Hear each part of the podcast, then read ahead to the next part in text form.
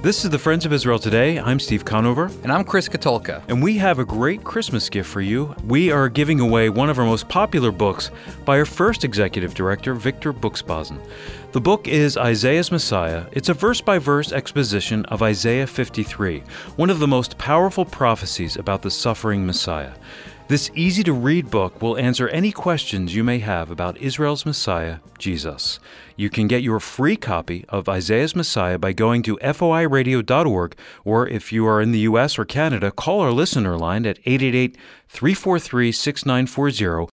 Order your copy of Isaiah's Messiah. Again, that's 888 343 6940. Today from Jerusalem, Elliot Jager, former editorial page editor at the Jerusalem Post, will be talking to us about the centennial celebration of the Balfour Declaration, a document that promised British support for a Jewish homeland in Israel. But first, some news from Israel. A bipartisan group of U.S. senators are looking to stop the anti Israel boycott, divestment, and sanctions movement, which is also called BDS. Senate bills will be introduced to curb businesses from participating with the BDS movement by imposing fines for participation. Maryland Senator Ben Cardin said Congress would do what it could to keep the BDS movement from marginalizing Israel. My friends, the boycott, divestment, and sanctions movement says that it has an agenda to raise awareness about the Palestinian abuses that are happening in the West Bank. But in their approach to help the Palestinian people, they marginalize Israel and even hurt the people they say they wish to help. Listen, by purchasing Israeli products, you can help stop the BDS movement from accomplishing its mission. Thank you, Chris. To listen to past programs or to read our notes for today's show, visit foiradio.com now we join Chris with our special guest, Elliot Jager.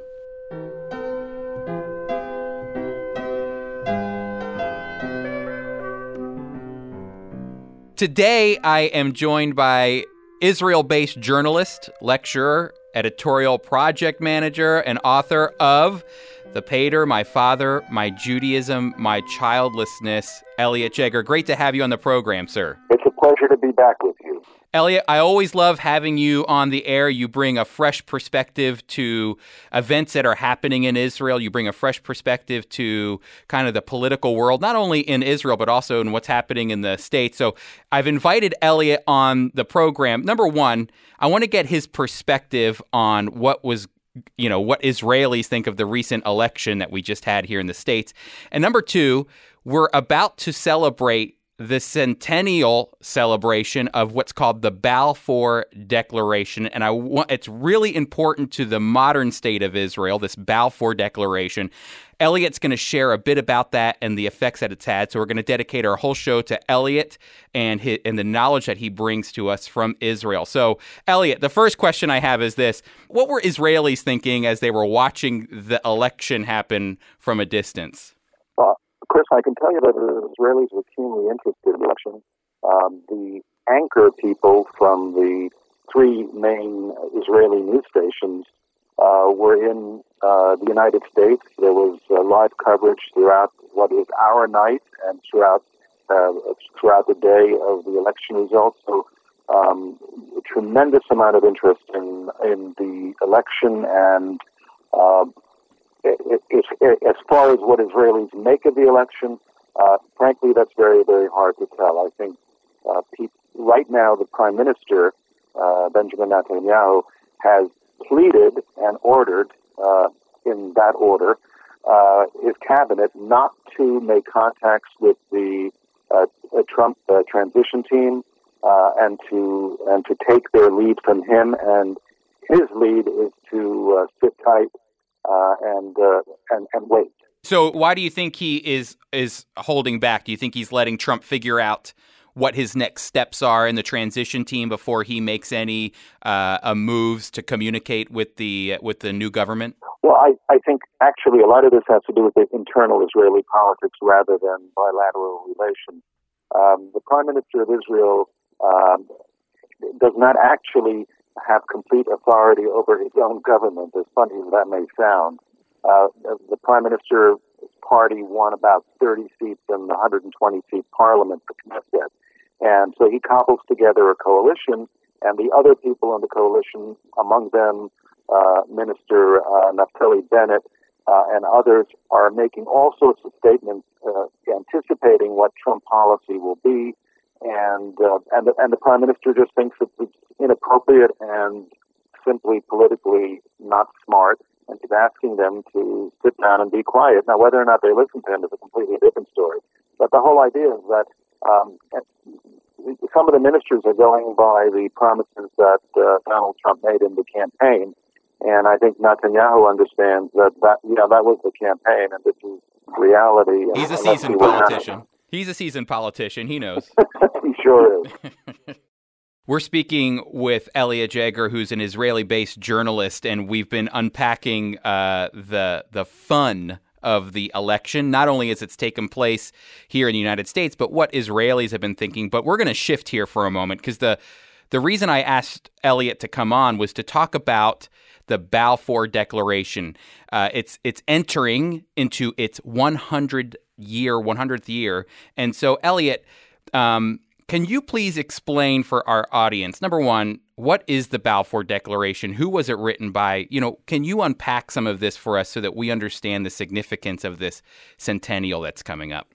Absolutely, Chris. You know, when I began reading about and writing about the Balfour Declaration, I thought I knew what it was. Uh, but the more I got into it, the more I realized that it was, um, the more I got fascinated by the Declaration itself uh, and who wrote it and to whom he wrote it and why it was written, and the whole era. So let me, essentially, the Balfour Declaration uh, was the first statement of, of support by any government to Zionist aspirations. And it took place, um, the, the declaration was written by Arthur James Balfour, who was the foreign minister or foreign secretary of the British government during World War One. The scene is World War One is raging, 1917, November 2nd.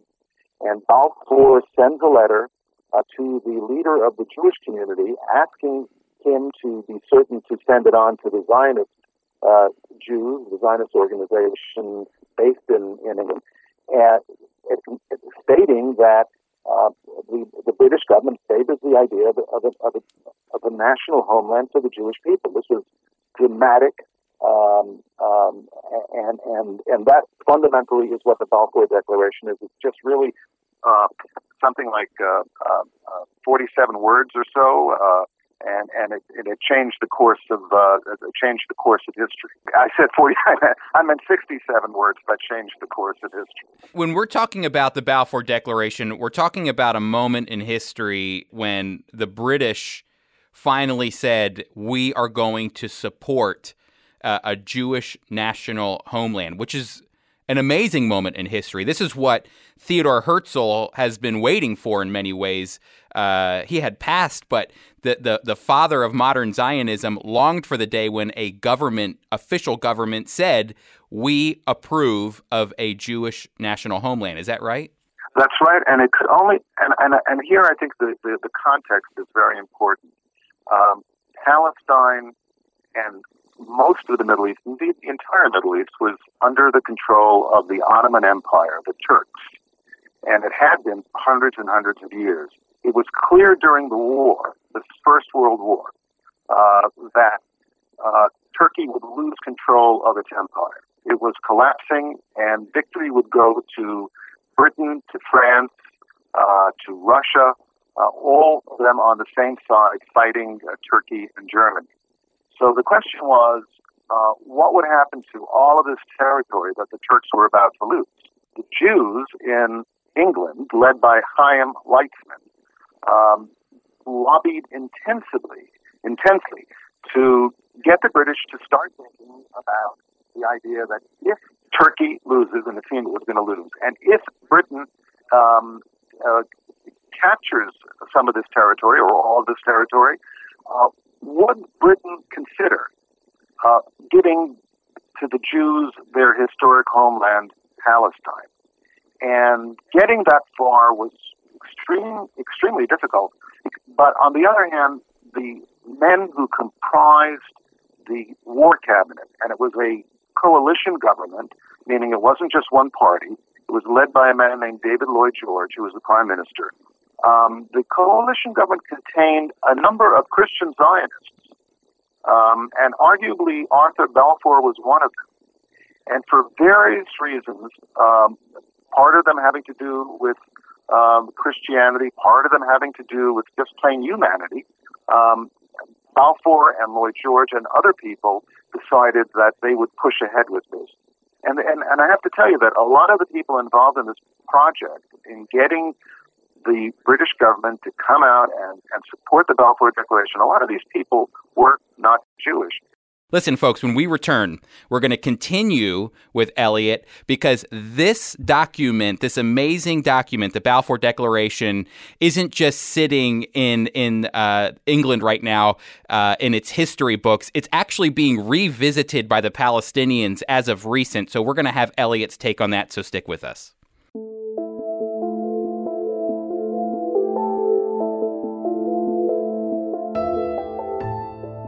In Isaiah chapter 53, we read, Surely he has borne our griefs and carried our sorrows, yet we esteemed him stricken, smitten by God, and afflicted. But he was pierced for our transgressions, he was crushed for our iniquities. Upon him was the chastisement that brought us peace, and with his wounds we are healed. All we like sheep have gone astray, we have turned every one to his own way, and the Lord has laid on him the iniquity of us all. At the Friends of Israel Gospel Ministry, we want you to be equipped to share the gospel wherever you are. So, as a gift, we are giving to you a free copy of the book, Isaiah's Messiah. You know, one of the greatest tools for sharing the message of Jesus is to show how he fulfilled the prophecies spoken about him hundreds of years before his birth. Isaiah 53 is one of those powerful prophecies that speak clearly of Jesus as God's suffering servant who would give his life for ours. In Victor Buksbazen's book, Isaiah's Messiah, Dr. Buksbazen masterfully answers the all important Jewish question of who did the prophets speak? In a superb verse by verse exposition of Isaiah 53, Dr. Buksbazen shows how Isaiah 53, a section of the Bible never read in the synagogue, speaks unequivocally of Jesus. To order your free copy of Isaiah's Messiah, visit our website, foiradio.org, or call 888 343 6940. That's 888 343 6940.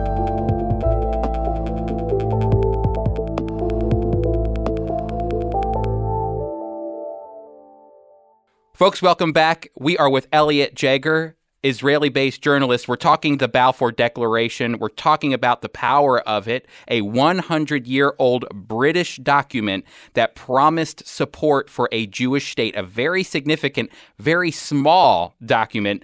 Um, but this 100 year old document is is not without controversy. Um, today, uh, as of recent, the Palestinian president Mahmoud Abbas has almost promised to sue England, to sue Britain over this document and demands an apology. Elliot, what is going on? Why would President Abbas do this? He's digging up this old document and he's demanding an apology and may even sue the United Kingdom for the Balfour Declaration. What's going on? Well, Chris, if, if he decides to sue, uh, he'll, he'll have to sue not just uh, uh, Great Britain, but he'll have to sue the international community. He'll have to sue the inheritors of the League of Nations, which is the United Nations, uh, because uh, the Balfour Declaration was indeed a letter written by by Arthur Balfour as Foreign Secretary of uh, Great Britain to uh, the Jewish community and to the Zionist leadership in in, in 1917. But um, but the letter didn't stand by itself uh, because um, the the uh, the British then went to the peace conference at Versailles in, in, in beginning in 1919, and uh, the the peace conference essentially endorsed uh, the Balfour Declaration, uh, and and then the they said, well, we're going to have to formalize this endorsement at another conference, which was called the San Remo Conference, which took place in 1920. Uh, it was in San Remo, Italy, and it was ratified by 52 nations of the League of Nations uh, on July 24, 1922. In other words, a, a, a, letter from one government to one people was, was, was ratified by all the countries of the world at the time, the League of Nations, and 52 members of the League of Nations. Now, you, just parenthetically, the United States was not actually part of the League of Nations and, and, and never joined. Um, but the United States Senate passed a resolution uh, uh, uh supporting the, the decision of the San Remo Conference and the Balfour Declaration. So, in other words, every single major and minor power of the time and government of the time, including the United States, which was not even a member of the League of Nations, supported the Balfour Declaration. And when they granted England the authority to rule in Palestine by giving England a League of, Ma- of, of Nations mandate for Palestine, the mandate clause was written so that the British understood that one of the reasons why they were getting this international mandate uh, was so that they could implement the Balfour Declaration. So I think sort of that's the context for. Yeah. It's a long, long opener to answer your question about uh, about the PLO threatening to sue the British government, because you get the idea. They, they, they, now the question is though, nonetheless. I mean, what I just told you um, and your listeners is something that uh, uh, Abbas and and his people know full well. So, but what they're doing is they're they're they're they're doing two things. Number one, they're assuming most people will never hear what I've just told you about the international imprimatur uh, for the Balfour Declaration. Uh, and they're going to paint it as some sort of colonialist, imperialist plot right. against uh, the Arabs. That, that, that's one thing. But I, for me, uh, for me, it says something uh, a little different. For me, it says that uh, that that the Palestinian Arabs and the and the Arab world in general are looking at the Balfour Declaration as sort of an original sin. That is the very idea of granting the Jewish people uh, the right to return to their to their homeland. They're saying that's illegitimate. They're saying so. By saying that, Chris, it seems to me that uh, Abbas is saying I don't have a problem with settlement, and I don't have a problem with the boundaries today, or I don't have a problem with Benjamin Netanyahu.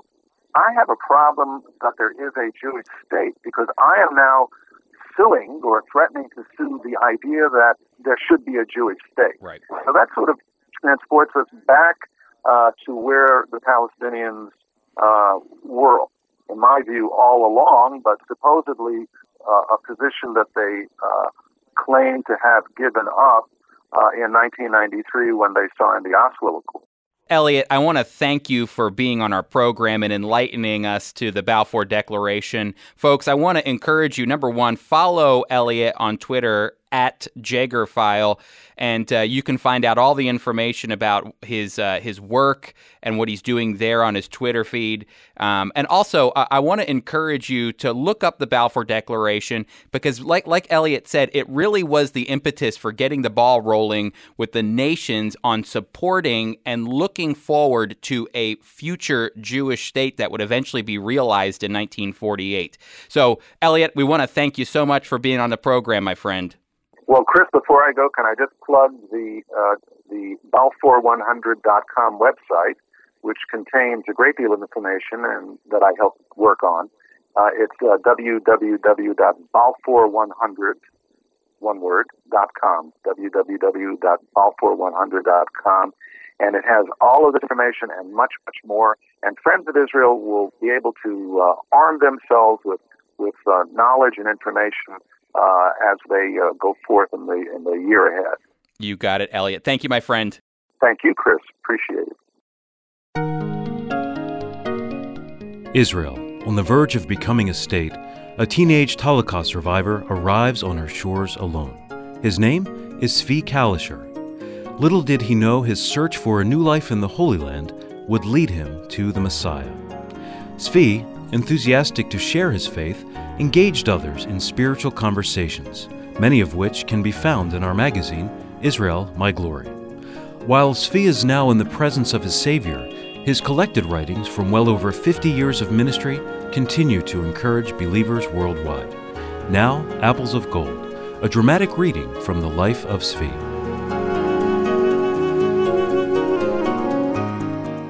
People all around us are lonely. I have such a neighbor. He stays distant from everyone. I became burden for him. How could I show love to him? In Israel, we are not free to give out books tracts or to speak about the Lord. Here we must first become friendly with such a person. I racked my brain trying to figure out how to do this. So I fell on my knees and asked the Lord to show me. God answered my prayer two weeks later on a beautiful Sabbath day.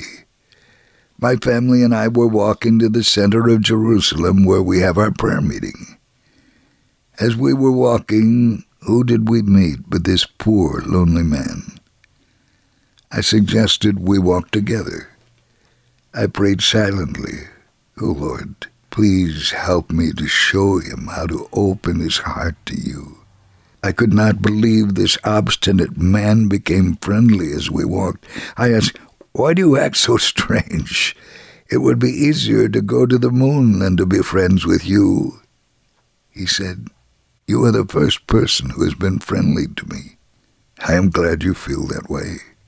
I am your friend, and you can open your heart to me. He asked, How? I do not know you well.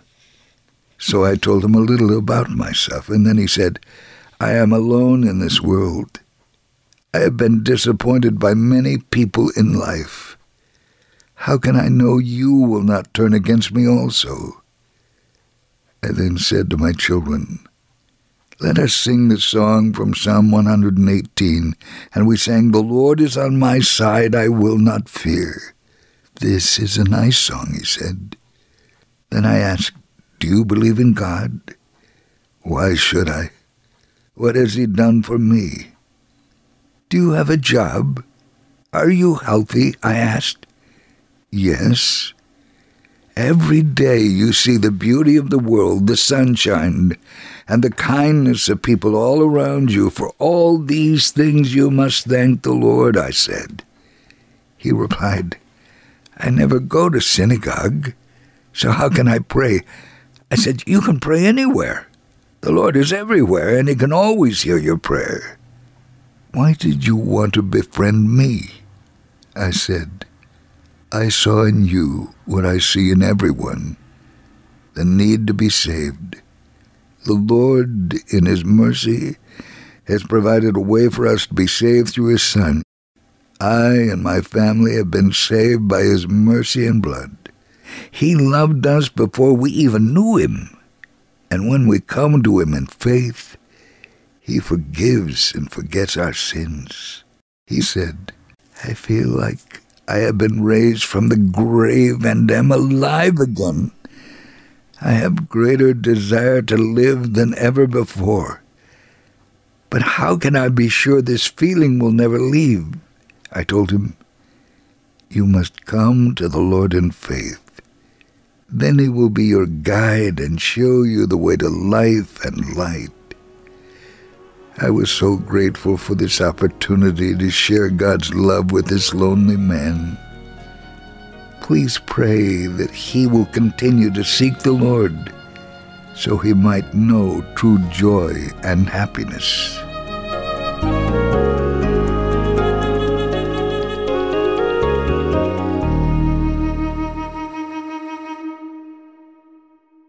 Our thanks to Elliot Jager for being on the program today.